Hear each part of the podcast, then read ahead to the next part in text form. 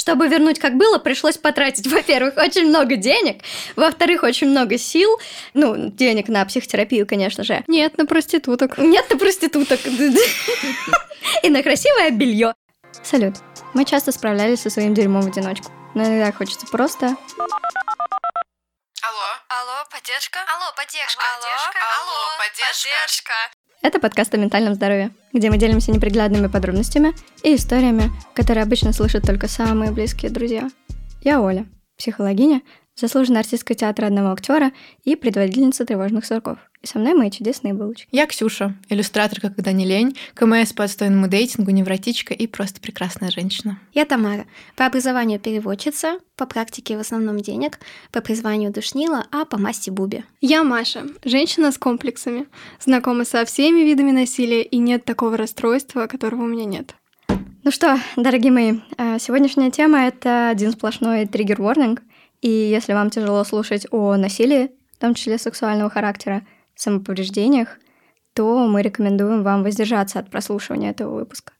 Мы говорим о том, о чем принято молчать, потому что это важно. Но еще важнее это ваш комфорт при прослушивании. Мы за бережность, поэтому мы считаем важным обозначить, что дальше вас ждет битое стекло. В этом формате, который мы обозначили как секс с Чефисой Аховой, мы не будем обсуждать, какая смазка лучше и в какой секс-шоп мы рекомендуем ходить. Если наши истории помогут вам не совершить наших ошибок, то мы поймем, что все было не зря, и наша задача достигнута. А теперь готовьте ваши носовые платочки, потому что мы начинаем. Так как в этой теме все начинается с этого сакрального первого раза, ужасного, мы расскажем про наши первые разы. Как? Что?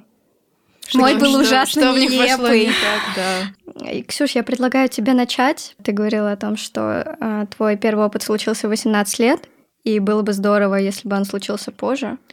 Да, во-первых, э, тут я задвину потом чуть попозже свой поинт про то, что про возраст, но начну, наверное, с того, что я в целом решила заняться сексом в первый раз не потому, что мне хотелось, а потому что, как ты сказала, мне исполнилось 18, я типа уже взрослый человек, часики тикают, и меня как-то начало напрягать, что никого даже не было на горизонте. Это чувство неправильности и того, что я теряю время, и того, что уже какая-то стыдобища, потому что, насколько мне известно, в статистике, ну, приблизительно 14-16 это возраст э, начала половой жизни у большинства людей. Ну и, и истории тех, которые я слышала, тоже в основном попадают в этот возраст. А я такая сижу, старая девка, никогда не было отношений, только фанфики читала. И как-то, короче, подвернулась так, что я познакомилась с каким-то челом. На самом деле, мне рассказывать об этом даже стыдно, потому что я се- сейчас себя уже уважаю достаточно, чтобы как бы такой хуйней не заниматься.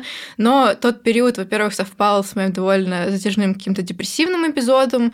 Плюс ты молодой, ты нихуя не понимаешь, себя Мгм. не уважаешь, и тебе не с чем сравнивать просто. Я, значит, познакомилась с чуваком, и спустя неделю я такая, ну, охуенно, мне подходит. Мы были... Дайте два. Да, мы были на какой-то странной съемной квартире непонятной. Он мне вообще не нравился. Мгм. То есть он мало того, что он был не в моем вкусе, нам было абсолютно не о чем разговаривать. Я не знаю, мне кажется, я была вообще в таком тумане в тот период своей жизни, что я такая, да, охуенно. Возможно, это еще повлияло то, что я примерно тогда же начала читать каких-то там секс-блогеров, и головой была вот в этой секс-позитив Мгм. тусовке, и я решила для себя, что ну я же прогрессивная, ебать. Э, И one night stand как первый половой опыт это блестящая мне мысль, нужно. да, то, что мне нужно абсолютно. Как же я была не права. Ну, мало того, что это было хуёво в плане исполнения, то есть как бы, ну, чувак, прелюдии, умоляю, поцелуй на три секунды, и дальше ближе к делу, было больно, нихуя я не поняла, что в этом приятного, ну, об оргазме вообще можем даже, типа, не заикаться. Ну, я чувствовала себя ужасно вообще просто, мне кажется, месяц после. Довольно травматичным для меня стал этот э, раз. Просто потому что, ну, как бы не может быть хорошего раза, если ты, во-первых, не хочешь, во-вторых, не испытываешь никаких положительных чувств к своему Мгм. партнеру. Но у меня была какая-то очень условная симпатия, которой я посчитала, что будет достаточно. Но, господи, я осознаю, что для многих людей One Night Stand может стать хорошим первым разом. Все люди разные, но конкретно я, и если вы, слушатели, такие же как бы тревожные пирожки, чувствительные, и вас легко там обидеть, травмировать, ранить, подумайте сто раз, пожалуйста, и как бы воздержитесь, потому что здесь подходит... У меня так голос дрожит, господи. Я просто это вспоминаю, у меня вообще хуево. Мой поинт про возраст. 18 уже поздновато, там я уж молчу про 20, 22, 25. У меня есть знакомые, которым там что-то за 20 уже они... Маша, Маша, Маша. Маша, Маша сейчас она тоже расскажет. Есть много людей, которые не выступали в отношениях никогда, никогда не занимались сексом до такого возраста. Я чувствую, как вот эта часики тикают, давят, все уже там уже потрахались вокруг, а ты сидишь какой-то не такой. Ну вот Маша, ну вот эта аллегория про мороженое, что Да, да. Плюс меня соблазняла, как я уже сказала, вот эта секс-позитивная тусовка, мне хотелось поскорее все попробовать. Я считала, что с каждым месяцем, с каждым годом, когда вот я оттягиваю это все, я как-то краду у себя время, краду этот невероятно охуенный опыт, mm-hmm. про который пишут все секс-блогеры, что секс это так клево, классно, приятно и вообще полный разъеб. Но в реальности я украла у себя пять лет следующих нормальной сексуальной жизни и вообще, то есть как бы во всей этой теме своего на состояния. Да, во-первых, на восстановление, во-вторых, у меня был период того, что я считала, что я сексуалка, и вообще мне ничего это не нужно. Еще период я считала, что я фригидная. Еще там период я еще что-то считала. Короче, у меня постоянно были какие-то метания, страдания на эту тему. Но реальность была просто в том, что я на тот момент своей жизни была не готова, и я этого по-настоящему не хотела. Возможно, хотела в плане интересно, mm-hmm. но именно вот что да, я готова сейчас вступить в это все, и я там понимаю, что вообще происходит и с кем я этим занимаюсь, такого не было. Понимание вообще отсутствовало и о последствиях, и обо всем. Слава богу, что я уже начитала секс-блогеров и знала, там, блядь, что надо предохраняться, и какая mm-hmm. маска лучше, условно. Но мне это нихуя не помогло, и последующие вот несколько лет моей жизни, э, после, вот эти пять лет, были просто наполнены хуевым сексом, которого я не хотела, который никак не получался нормально. И э, который только подкреплял вот Который эту идею. только подкреплял, да, мою идею о том, что я сексуалка, я фригидная, со мной что-то сейчас супер не так. Это, если что, я использую не как синоним, у меня просто было много разных версий того, что происходит. Mm-hmm. В конце концов, я остановилась на том, что я сексуалка, видимо, просто так, блядь, сложилось, что секс — это не моя история. Ну, еще стоит упомянуть, наверное, что у меня в целом было довольно низкая либидо всегда. То есть я не могу сказать, что мне как-то вот этот подростковый возраст как-то прям хотелось. Нет, не было такого никогда, и сейчас до сих пор нет. У меня просто низкая низкая половая конституция в целом по жизни. Я себе пять лет просто обосрала этим гениальным решением. Я о нем ужасно жалею. Если бы кто-то поговорил со мной на эту тему. Ну, то есть это не, обв... не обвинение там моих родителей, еще что-то. Угу. Как бы я понимаю, что у них не было ни лексики, ни тоже таких как бы идей и мыслей, которые у меня есть сейчас на эту тему, они не могли мне этого дать.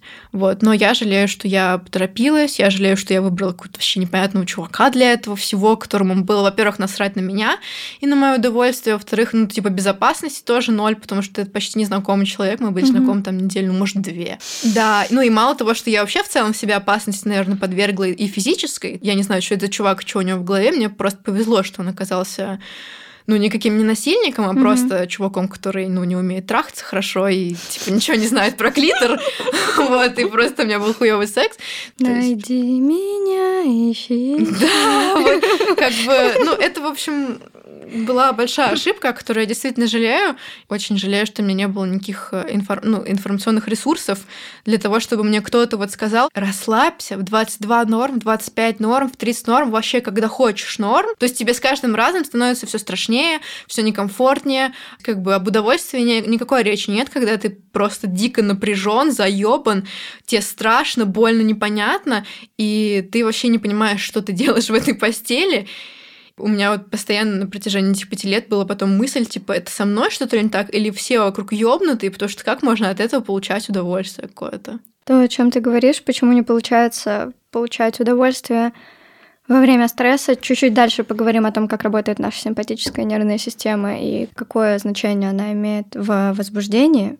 Но я, забегая вперед, скажу, что ни о каком возбуждении на физическом уровне не может да. идти речи, если у вас в крови кортизол. То есть, mm если вы в стрессе, да, если вы в стрессе никаких вообще, да, до свидания. Да. И я, наверное, понимаю, что реально готова начать вести какую-то активную половую жизнь. Я готова только сейчас. Вот у меня недавно, как вы все знаете, случился хороший секс впервые в жизни. Просто, блядь, вдумайтесь, пять лет хуевого секса. Без слез не взглянешь. Вот я все время, когда кому-то рассказываю, все таки боже, типа, пиздец, это же вообще для удовольствия создано. А для меня это вот просто пять лет было какое-то жесткое насилие над собой и моральное, Мгм. ну и, наверное, физическое, потому что и боль там была какая-то. И, пожалуйста, не торопитесь. Похуй, сколько вам лет, это того реально не стоит. То есть вы нихуя не выиграете, если вы поторопитесь. Вы только проиграете. Очень-очень много. Главное, чтобы вам было безопасно с партнером. То есть, как бы не обязательно такая должна быть бешеная влюбленность, но как минимум у вас должно быть вот желание этим заняться. Искренне. Не просто, ой, интересно, но очень страшно, и вроде как не хочется. И все уже этим занимаются. Да, и все уже этим какой-то занимаются, позорный. и пора бы прыгнуть в этот поезд. Если вам приходится в процессе идти на какие-то сделки с самим собой, Мгм. у меня такое просто постоянно было, и я думала, ну уже пора, ну вроде интересно, ну вроде как ты чувак не очень, и квартира стрёмная, и все как-то не так, но давай попробуем, получим удовольствие, секс же всем нравится. И вот когда у вас происходят такие, ну не прям это может быть диалог, а какое-то внутреннее просто ощущение, что что-то вы сомневаетесь. Вот если вы сомневаетесь даже на долю, блядь, процента, Мгм. отложите это дело. Тут есть разница между тем, что хочется и колется, когда вам действительно страшновато, но вы прям уверены и в партнере, и в своем желании. Мгм. А есть вот эта хуйня, как с рубашкой в H&M. Мгм. Можно ли говорить H&M? Да. Они пока не экстремистская организация. Да. Как бы когда ты стоишь в примерочной, такая, ну, что-то какая-то хуевая рубашка, ну, вроде Но надену... стоит 350 Но стоит рублей. 350 рублей, надеть можно пару раз. Ну, как бы нормально. Я все равно пришла, как-то не хочется с пустыми руками уходить. Вот тут подзагну, вот тут Да, подошью, и вот, отрежу. Блять, Будет вот если нормально. вы вот такое делаете в своей голове, повесьте эту рубашку нахуй, идите домой, попейте чаю, все будет нормально. Вы ничего тоже не пускаете. Поймать себя на этом сомнении очень важно, потому что если вы вот и до, и в процессе как бы чуть-чуть уговариваете себя, ну давай, ну что-то уже все равно пришли, уже разделись, ну можно и продолжить. Хуйня, это все не надо. Важно вести внутренний диалог с собой, и важно, чтобы он был честный. Да, я себя очень сильно наебывала в этом как раз внутреннем диалоге, потому что я думала, ну, я уже такая взрослая, такая прогрессивная, начиталась, Машу, давай, и все, я все знаю, я все поняла, и one night stand я вывезу хорошо, и, короче, вообще мне похуй, нихуя мне было не похуй, мне было очень важно, чтобы партнер хотя бы какие-то романтические чувства меня вызывал, мне важно было там доверие, близость, все остальное. Я почему-то хуй положила на свои потребности, Мгм. потому что они казались, ну, не крутыми. Ну, как бы прогрессивные девочки. Трахаются без любви. да, трахаются без любви. И я решила, что я прогрессивная девочка. Выходит э, утром из И потом я надеваю отеля, клоунский колпак. После этого, блядь, и впадаю в депрессию. Маш, твой черед. Да, у Маши сейчас Мне такое прям лицо. страшно, если честно, сейчас на Машу смотреть.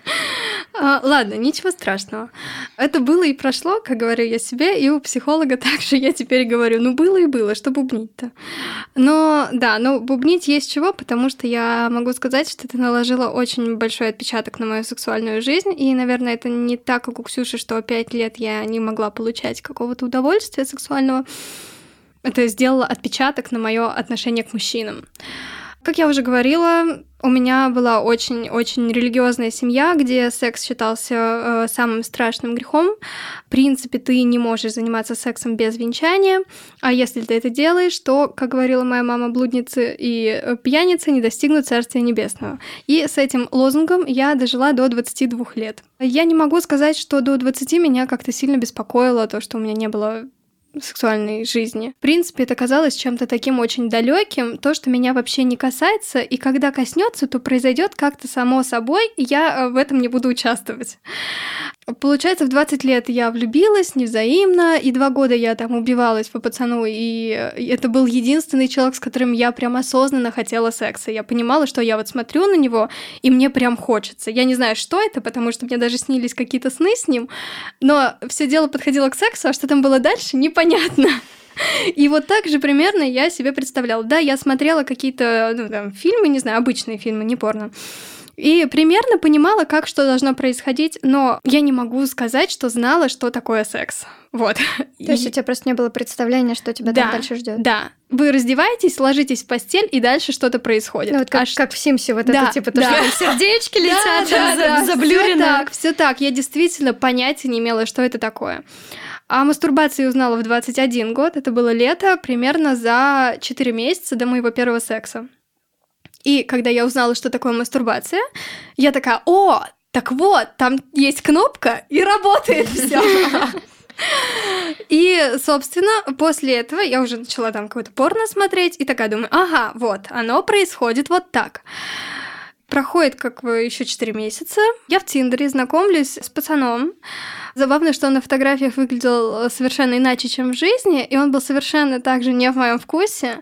У него был ужасный душный запах, у него меня бесил его одеколон, меня бесило, как он разговаривает. Все в нем раздражало меня Во, абсолютно. Меня тоже все бесило, я не понимаю, зачем мы это делаем. И мы, наверное, также две недели гуляли, встречались, и вот он говорит, я в тебя влюблен, и я такая думаю, вот, значит, с ним надо. Естественно, я его не хотела. Мне и целоваться было с ним неприятно даже.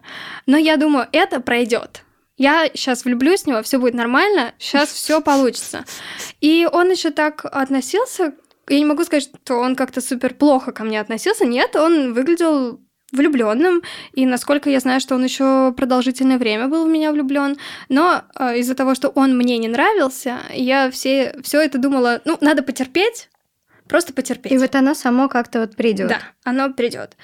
Я еще такая думаю, ну он вроде работает, вот, ну не косой, не кривой, ну вот образованный там, ну вот он там из Москвы, вот, и квартира вроде там у него есть, ну что-то такие какие-то обычные вещи.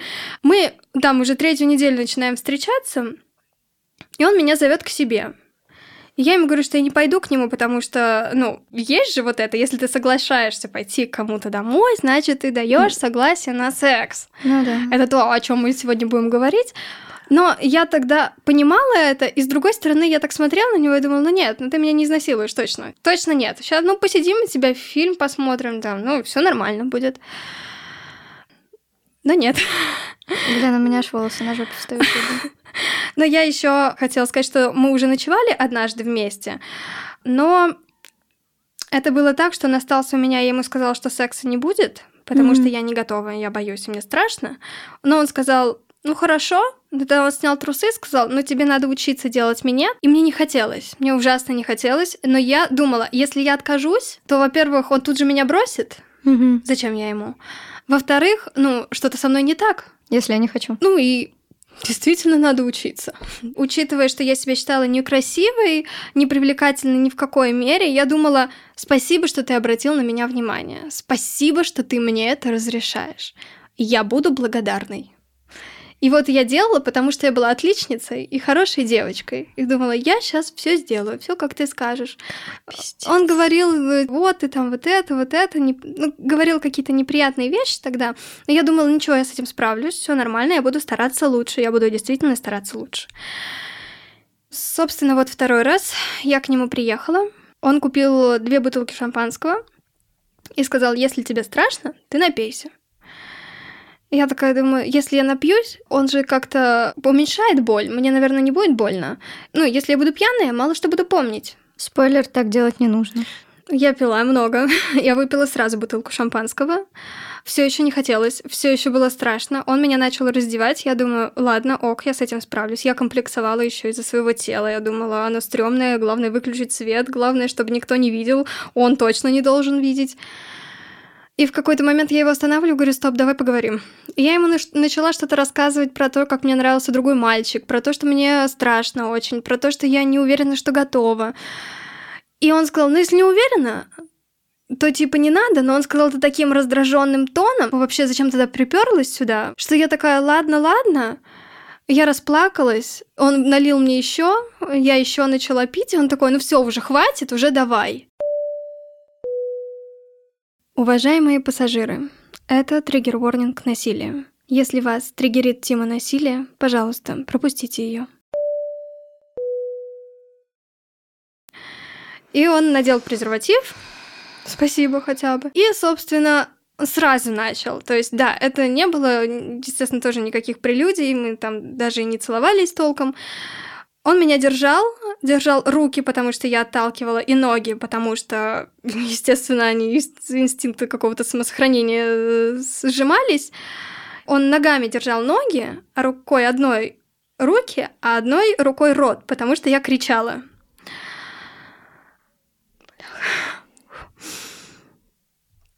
Длилось это, казалось, вечность, потому что мне было очень больно, адски больно, и я кричала все время. И он еще говорил что-то из разряда, типа, что ты орешь? Сейчас все перебудятся, тут куча соседей. Я кричала очень долго, в итоге все произошло, он тут же отошел. Я встала и ушла в ванну. И вот я помню этот момент, когда я сидела на кафеле, плакала, и вот кровь шла, и я вытирала эту кровь рукой, и думаю, какой пиздец, что происходит? Но я тогда еще и не материлась, я думала, какой ужас, что происходит? Я вообще не понимаю. Он не подошел ко мне, не спросил, как я себя чувствую, ничего такого. Когда я вернулась в комнату, он стоял с новым презервативом и сказал, ну что, продолжим? Какой пиздец. Ну, и я сказала нет. Мне ужасно хотелось уйти. Но, по сути, идти мне было некуда, потому что ночь на дворе, а я жила тогда с тетей, и ключа у меня от дома не было. У меня фактически не было возможности никуда уйти.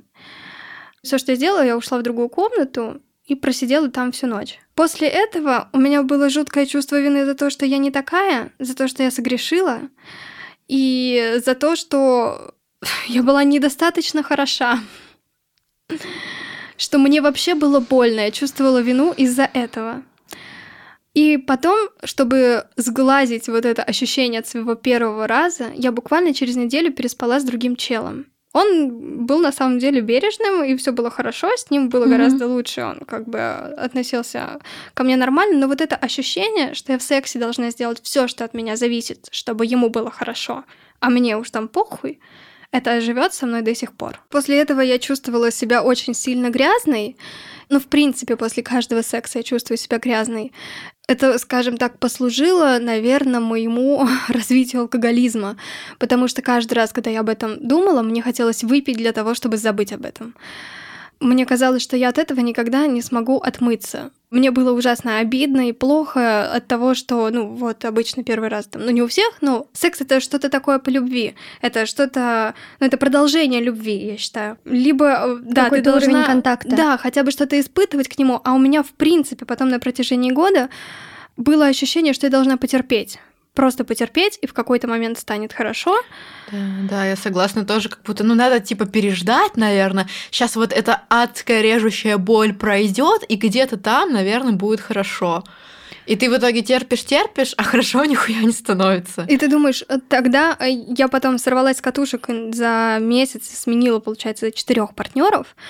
И для меня, для девочки, которая воз... ну, вот из такой православной семьи, у которой строгие такие моральные э, нормы, рамки, вот это все, вдруг скатывается вот в какое-то такое дерьмище, что уже ладно, пусть кто угодно, просто вот чтобы это ощущение смылось с тебя, чтобы это прошло, это закончилось.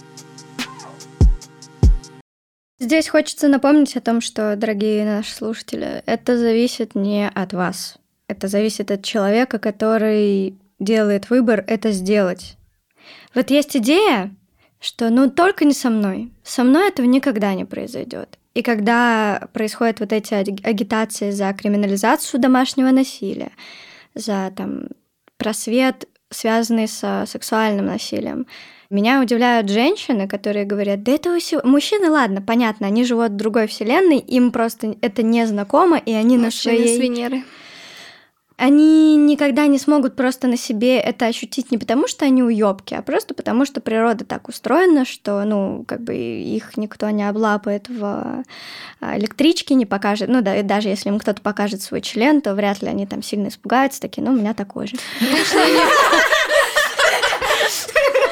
Да, кстати, блин, в поинт об этом почти у каждой э, моей знакомой подруги есть какая-то ебанутая абсолютная история. У меня было такое в школе. Мы были в младшей школе, э, выходили на продленку гулять все вместе, и у нас за территорией школы была какая-то такая трансформаторная хуйня вот mm-hmm. это. Мы гуляем, мы дети, ну то есть четвертый класс это до 9 лет, наверное, получается, до 10 условно. Ну, 9-10, да. Вот, и там, короче, приходит какой-то мужик, снимает, блядь, свои трусы нахуй и начинает дрочить. Прям при нас, при детях. Нас, естественно, быстро загнали обратно в школу, и никто об этом ничего не сказал. Мы пытались друг с другом об этом поговорить, ну, все, кто были на этой прогулке, mm-hmm. обсудить как-то, потому что мы все охуели просто. И нам прям нас ругали а, учителя за то, что мы это обсуждаем. Они такие, типа, ничего не было, блядь, не разговаривайте, забудьте, вообще идите, отвлекитесь. У моей подруги была история, она ехала в лифте рядом с каким-то чуваком, и этот чувак, когда они едут, и он просто тоже начинает дрочить. У меня была история, когда я шла по Щелковской, и чел сидел в машине, он спросил, что меня окликнул, и я подумала, что ему нужно дорогу подсказать или еще что-то. Э, это было вот до моего начала сексуальной жизни. Я подхожу в машину и вижу, он там наяривает, и я такая, господи, что происходит? И я убежала. Вот, как будто бы у каждой женщины есть такая история про то, что кто-то полапал за жопу в метро, кто-то подрочил да, при тебе. прямо как меня полапали на днях по дороге на работу. Это был второй раз, когда меня полапали.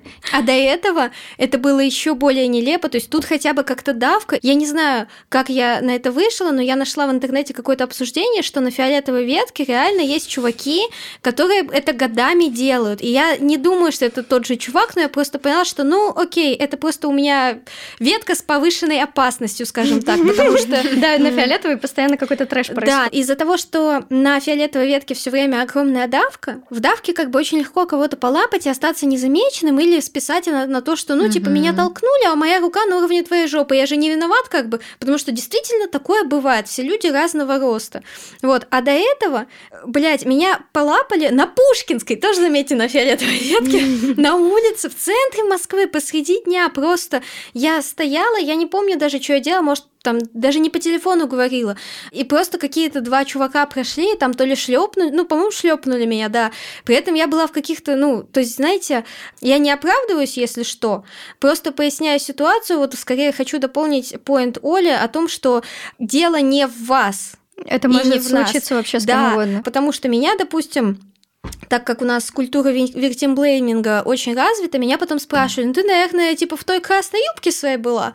Нет, я была в каких-то мешковатых старых дебильных джинсах, какой-то дебильной кофте, то есть я, и, по-моему, у меня еще даже короткие волосы были тогда, то есть я максимально выглядела как какой-то непривлекательный мелкий пацан, школьник, а не как какая-то там девушка с фигурой, которую вот прямо пройти невозможно. Не было даже никакого оправдания, никакой никакой отмазки этот чувак себе бы придумать не смог. Вот. Еще, кстати, вспомнила сейчас, в общем, может, вы знаете, на Арбате раньше были флешмобы фрихакс, когда, да. типа, люди просто приходили, обнимались. Да. Бля, какой-то кринж на самом деле. Но, короче, не суть. В 13 лет мы во все в это вписывались. 13 лет. У меня даже, ну, ладно, у меня даже жопы не было. Там была группа пацанов, которые только к девушкам подходили, и во время объятий они обязательно лапали за жопу, ну, прям так, типа, жамк-жамк. То есть там не просто случайно рука опустилась, а прям, блядь, целенаправленно они пришли полапать девок.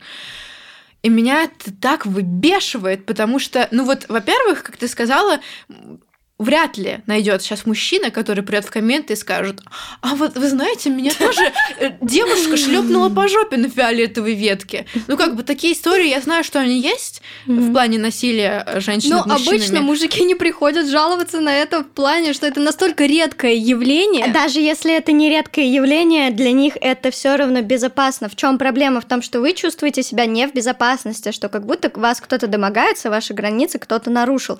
Во-первых, у мужчин все немножко по-другому работает с границами, а во-вторых, они на подсознательном уровне не чувствуют опасность от женщины. Потому Но... что они понимают, что они смогут отбиться. У да. меня был с одним чуваком, моим одним из условных бывших, наверное, такой типа мега-карт-бланш, когда он мне рассказывает историю про то, как у него был друг гей, они спали в одной кровати, и этот друг гей, значит, до него начал домогаться. Он мне все это рассказывает в контексте того, что типа я вас, женщины, понимаю, я в тот момент себя почувствовал куском мяса. Mm-hmm. Но ирония в том, что он до меня тоже потом домогался. бабам, блядь. И у меня у многих женщин происходит такая хуйня из-за всего вот этого опыта, из-за кэтколлинга. Вот я, когда выхожу на, уж... на улицу без наушников, я, ну, как минимум один раз словлю какой-нибудь странный комментарий от какого-нибудь чувака, который сидит где-нибудь, блядь, на бордюре. На зоне. Я тоже хотела сказать. И что от этого довольно сильно меняется восприятие мужчин. Ну, хочешь, не хочешь. Угу. Ты начинаешь их воспринимать как... Опасаться. А, во-первых, опасаться, во-вторых, воспринимать как врагов. И долбоебов. Да, тут ты как будто вообще не застрахован, потому что не похуй, что тебе чувак рассказывает, как я уже сказала, что я как будто бы поверила в то, что чел разумный, и там вот раз до него домогался этот его друг гей, он понял, что это такое. Нихуя Но его это нихуя понял. не остановило. Что это могут быть твои знакомые, люди, которым ты доверяешь, знаешь, в отношениях, вот сейчас мы потом будем развивать поинты домогательства в отношениях, и как будто ты вообще нихуя нигде не в безопасности, в однополых отношениях такое тоже происходит, но чаще всего это динамика гетероотношений, и мужчины авторы вот этой всей хуйни. Тамара, Давай немножко позитива и э, секция пранки от Тамары на барабане. Да, на самом деле я чуть дальше расскажу о сексе, который я реально всем преподношу как пранк, э, потому что это был охуенный пранк с небольшими недочетами, конечно, но Не пока, без нюансов. Да, пока опустим это.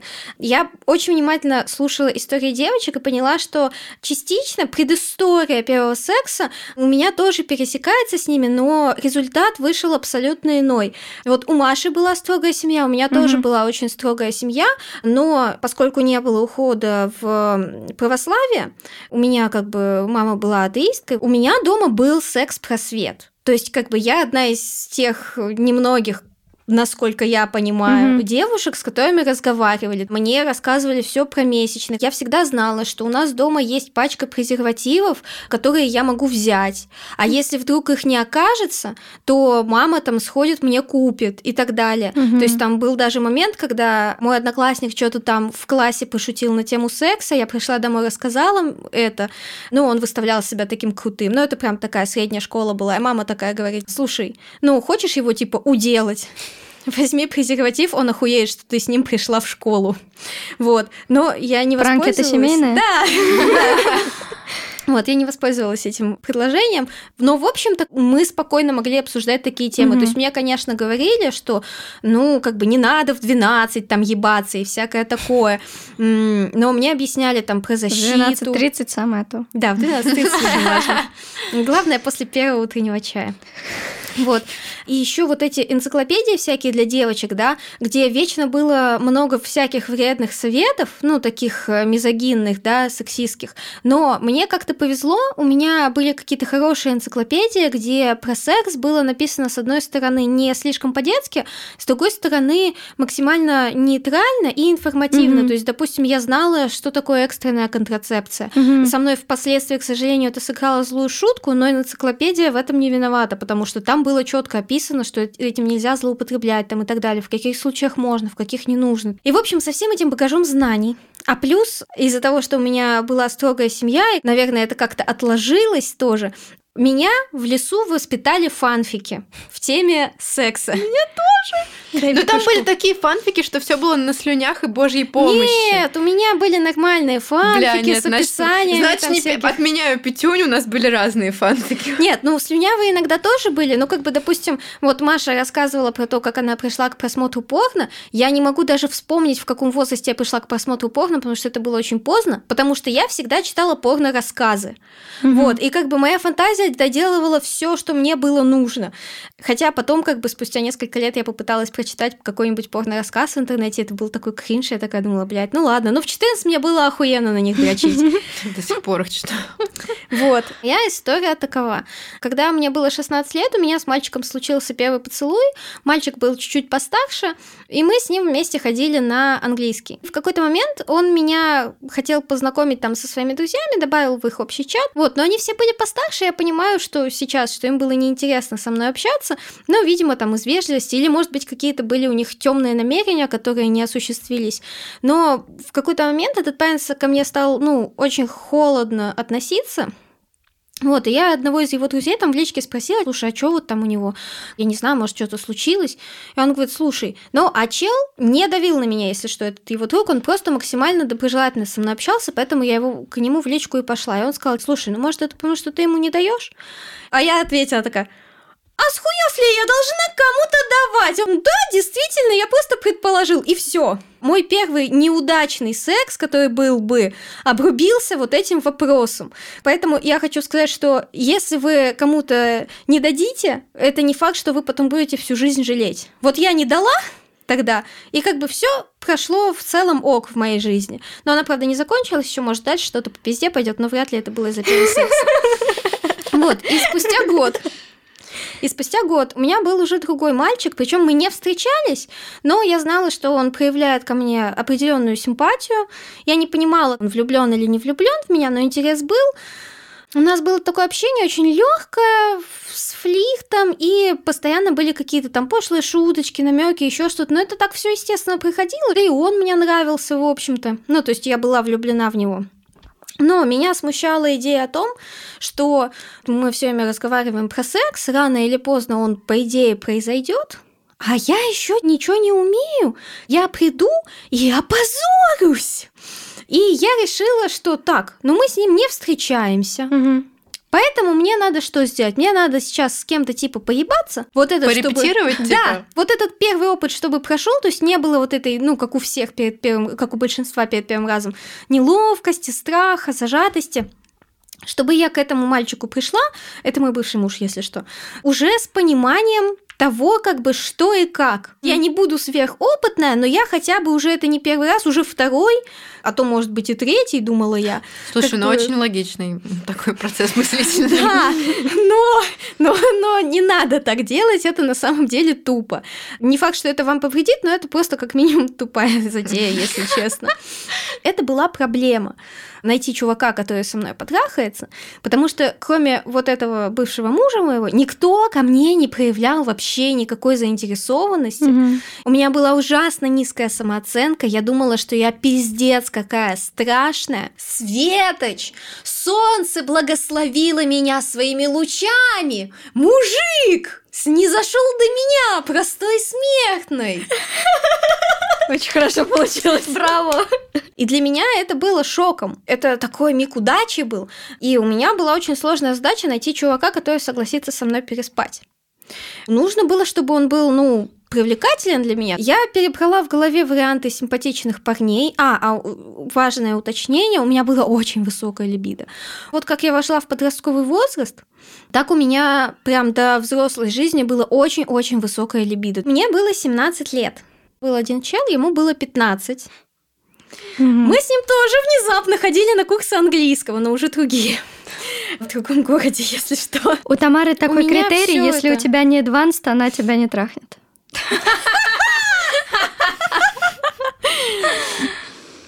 Я уже понизила планку, ребята. ДБ2. И он был очень смазливый. А а мне тогда как раз нравились смазливые, тощие пацаны. Я ему там как-то пишу, привет, там, тыры-пыры, а не хочешь поебаться? А он почему-то, блядь, не соглашается. Ну, как бы это вот недавно у меня зашел разговор со знакомыми. Я говорила, что вообще-то у меня много лет была проблема, потому что вот мне все отказывали, пацаны, а вы Мгм. говорите, типа, это девочки ломаются. Ну, естественно, любой пацан скажет нет, если ему сказать прямо го ебаться. Я такая, ебать, что эти мужики хотят? Пиздец, охуели. Не даешь плохо, даешь тоже плохо, блядь. Намеками разговариваешь плохо, прямо говоришь плохо. Да, Блядь, не угодить. именно. И он, значит, как бы, ну, мне отказал. Но я решила, что я добьюсь своего. Я стала его там как-то пытаться соблазнять, кидать фотки в чулках. Это был год, наверное, ну там а-ля 12 нет, 13 год, Мгм. то есть, когда еще, помните, старые телефоны были, сколько-то мегапикселей камера, и ты вот эти, эти фотки делаешь, и они как бы не HD, там еще для фантазии достаточно места, но я пыталась все делать максимально четко во всех смыслах. Вот я кидала ему эти прото-нюдисы. Я писала ему там какие-то вещи, которые мне казалось помогут мне его соблазнить. Но извините, 10 лет прошло, я уже как бы не все подробности помню. И это заняло там, я не знаю, ну, может быть, месяца два, может, три. Ну, то есть это была долгая обработка чувака. И в итоге он наконец-то согласился. Но ему 15, мне 17. Встает вопрос, где э- и когда это делать, потому что мы, естественно, оба живем с родителями. У меня строгая мама, которая никуда на ночь не уйдет.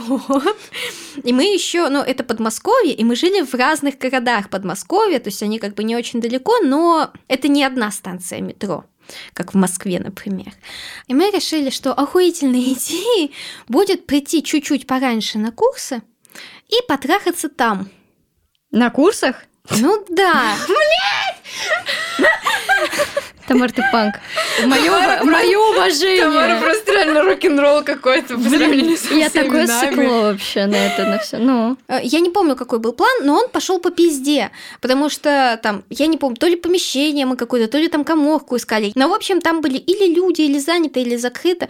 И мы такие, так, ну время как бы есть, презервативы с собой, ебаться мы собрались. И мы пошли в туалет. Мы, значит, заходим в кабинку. А, я, естественно, тоже там в чулочках. У меня красивое нижнее белье, которое было куплено специально для первого секса.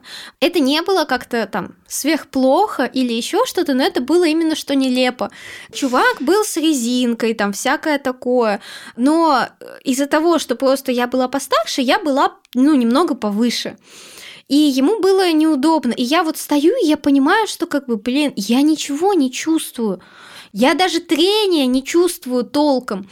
И я думаю, так, блин, может, у меня там что-то как-то онемело. Вот, но оказалось, что нет, как бы ничего не онемело. И я думаю, блин, может, как-то надо насадиться. Я как-то пытаюсь привстать немножко и поднасадиться, ну, чтобы он глубже входил, ну, чтобы я что-то уже почувствовала. А ему, видимо, это жутко неудобно. И он такой, да блин, я и так еле достаю, что ты еще приподнимаешься. И я не могу внятно сформулировать ему и перестаю трепыхаться. Думаю, ладно, блядь, постоим, посмотрим, что там дальше выйдет. И тут ему звонит мама. Да сбрось нахуй. И он такой, нет. Я возьму. Да.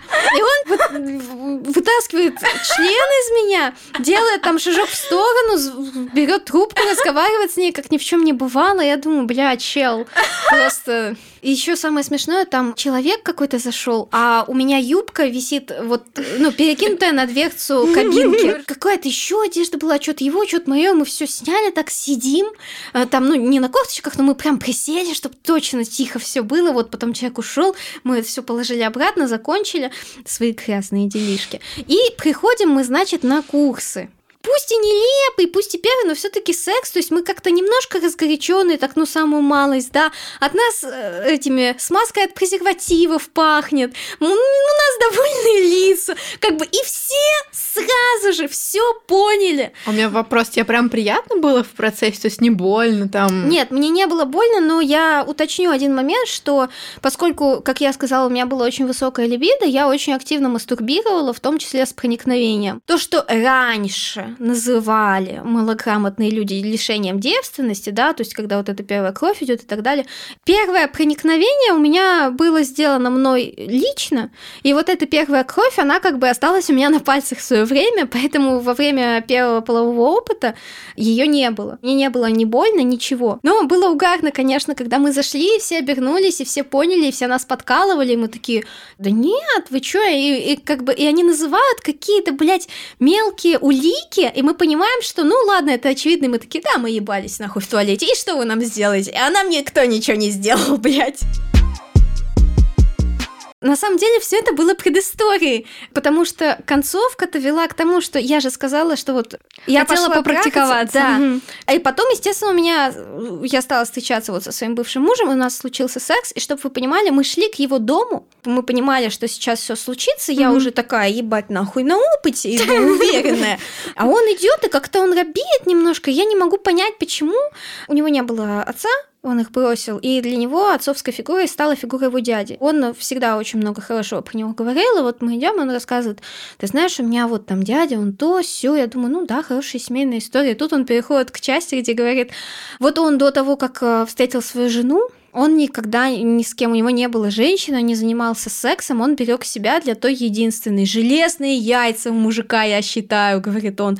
Я такая думаю, ну кринж немножко, ну флаг ему в руки, этому дяде. Я думаю, это была правдивая история, mm-hmm. и она была подводочкой к тому, что он тоже ждал ту самую единственную меня. И я такая думаю, бля, чел, что ты не сказал на раньше. месяц раньше? Да, да, ну, ну на две недели раньше бы сказал, мы бы вместе первыми и потусили друг у друга. Угу. Я думаю, блядь, ну, наверное, я все испортила, но, как оказалось, нет, и он не считал, что нет. Но наш первый секс был тоже нелепым, нахуй, как пранк, потому что я до этого как бы не сказать, что вообще-то видела член, потому что когда ты стоя ебешься в туалете, если ты не заглядываешь туда, вот там особо ничего не видно, как mm-hmm. бы э, стоишь, ножку поднял и это и в потолок можешь смотреть. А тут кровать, поскольку я была воспитана фанфиками, как я уже сказала, я понимала, что есть какие-то вещи, которые меня возбуждают, mm-hmm. и те, которые там, допустим, меньше интересуют. Меня очень возбуждал минет, а я же еще в интернете погуглила, там техники все всякие то и все, как бы это я, блядь, во все оружие, как энциклопедия по минету пришла. Но я безумно стеснялась. Так, значит, смотри, говорю ему, я вот сейчас закрываю глаза, потому что я стесняюсь и не могу туда посмотреть. А ты меня, там, я не помню, там, руку мою аккуратно наведи, ну, типа, чтобы я его нашла с закрытыми глазами. Что, ну все смотрят на меня, видимо, мой черед. Итак, Оля. У меня до того, как случилось именно э, проникновение, у меня был человек, с которым мы просто занимались именно вот оральным сексом. Это был мальчик, который был старше меня на два года, мы учились вместе в школе. И самый кринж в том, что он был мусульманин, а им же, ну, вообще ничего нельзя, плюс у них там пост, плюс еще что-то. Mm-hmm. Меня взбесило то, что он говорит, вот, ты так хорошо делаешь минет, я по-любому у тебя не первый. Я думаю, чувак. В один момент я просто поняла, что меня вот это все не устраивает, потому что мы скрываем наши отношения. Это раз. Два, у него там есть женщина, которая, да, ему говорит, окей, хорошо, там, спи с кем хочешь. Ну и в-третьих, я, в принципе, не понимала вообще, в чем смысл-то этих отношений.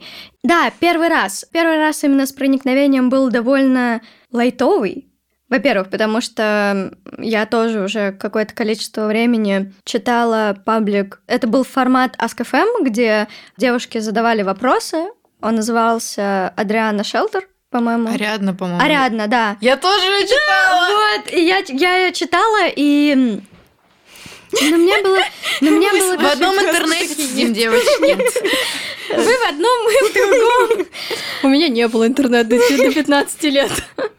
Вот. И мы были в отношениях с этим мальчиком, и у нас все как-то к этому шло, и оно шло очень ненавязчиво, оно шло с двух сторон. Мне, получается, было, по-моему, 15, ему было 17, и мы уже встречались полгода на тот момент, и у нас все было хорошо, все было круто, и все было супер комфортно. Это был спланированный акт, что мы вот сможем пойти на вечеринку и там всем этим заняться. Это был, во-первых, безопасный секс. Во-вторых, он был желанный. То есть была немножко тревожка, потому что не очень понятно, что конкретно делать. И он как-то так все очень аккуратно делал. Более того, он не кончил в этот раз. Когда я сказала, что нет, слушай, все, он такой, окей, хорошо. Мы там как-то пытались подбирать позы, чтобы было не больно. У меня не было крови и не было боли, просто был... Ну вот сейчас, например, я это могу сравнить с тем, когда я не хотела секса, а случается вот этот спазм, когда мышцы влагалища просто не пропускают дальше. И это была не боль, это просто был дискомфорт. И после этого, ну, было какое-то немножко странное ощущение, когда эти отношения закончились, они закончились на той ноте, что человек... Ну, у меня просто начался жесткий депрессивный эпизод. Я тогда не знала, как это называется. После РПП, когда я уже из него вышла, Наступило лето, а лето, как выяснилось, это мой. И Ксюшин, она довольно кивает. Пиковый, пиковый период, когда психика немножечко катится вниз и становится очень больно. Тогда я об этом не знала. И, конечно, на фоне моего нестабильного психического состояния секс сошел на нет. Потому что когда ты просто лежишь и смотришь в стену, ты не можешь думать вообще ни о чем. Mm-hmm. Так произошло, что я уже чувствовала какой-то холодок между нами. И в один из моментов, когда он провожал меня домой, я говорю, слушай, у тебя кто-то есть? Он не стал отнекиваться, он сказал, да. Первый раз он был довольно спокойный, лайтовый, несмотря на то, что потом отношения как-то плохо развивались. И в целом у меня не было к этому никакого страха. Проблемы начались дальше. Я очень чувствительный человек. И я думала о том, что, ну вот, неужели я каждый раз после отношений с людьми буду так страдать. Буквально на каждую ерунду моя расшатанная психика реагировала очень остро. И у меня был план. Надежный, блядь, как швейцарские часы, если я правильно понял, что нужно переспать с таким количеством людей, чтобы перестать вообще что-то чувствовать.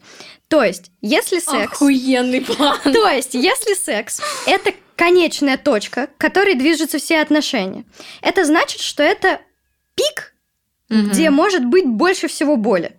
Если я научусь к тому, чтобы перестать чувствовать боль в самом пике, то отношения в самом начале мне не будут приносить такой боли. Я думала, у тебя другая логика, как раз вот о том, что мы говорили перед записью, что типа затрахать всю свою боль.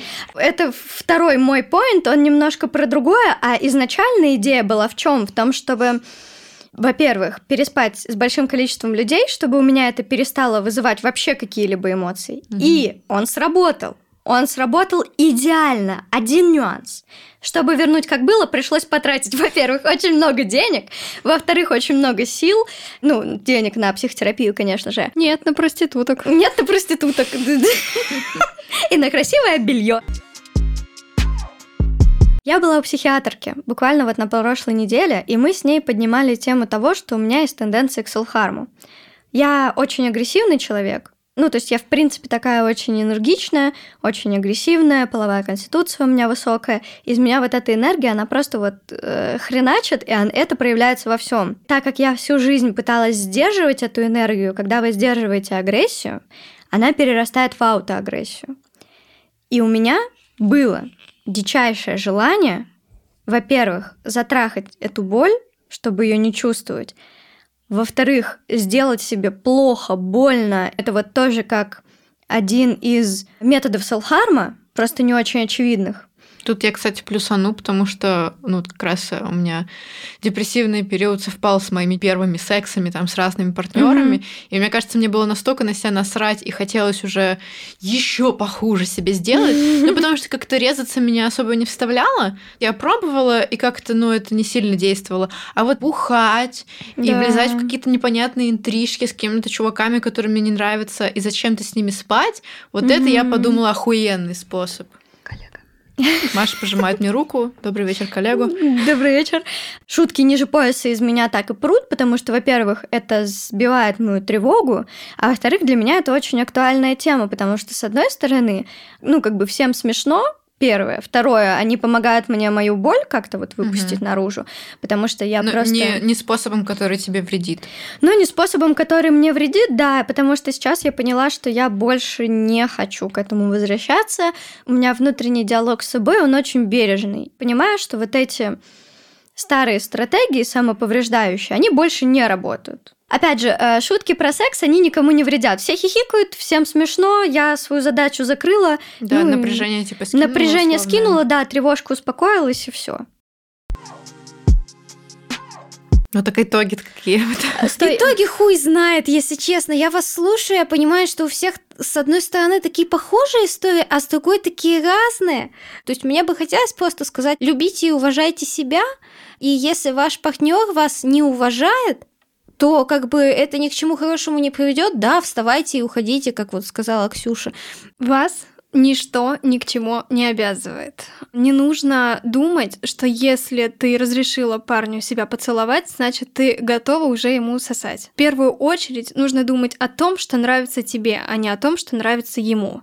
Потому что тебе с этим жить, а не ему. Поэтому думайте о себе и любите себя. Я тоже к этому присоединяюсь. И не нужно думать, что своим отказом вы сделаете кому-то хуже. Если вы согласитесь, а вам не хочется, я сначала на ты, потом на вы, но вы все.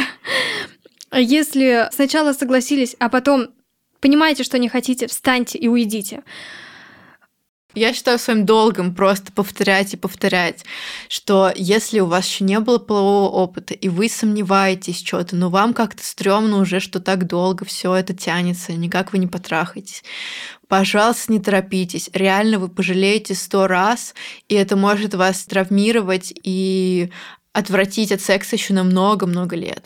Будьте честны с собой в вашем желании и вашей готовности, потому что иногда желание может быть, а готовности может не быть. И важно, чтобы оба этих фактора были, когда вы первый раз занимаетесь с кем-то сексом. На этом хочется сказать «да». Будьте бережны к себе и к окружающим. Продолжение следует во второй части. Подписывайтесь на наши социальные сети по кодовому названию «Алло, поддержка», и в том числе на ту соцсеть, которую называть нельзя. И до скорых встреч!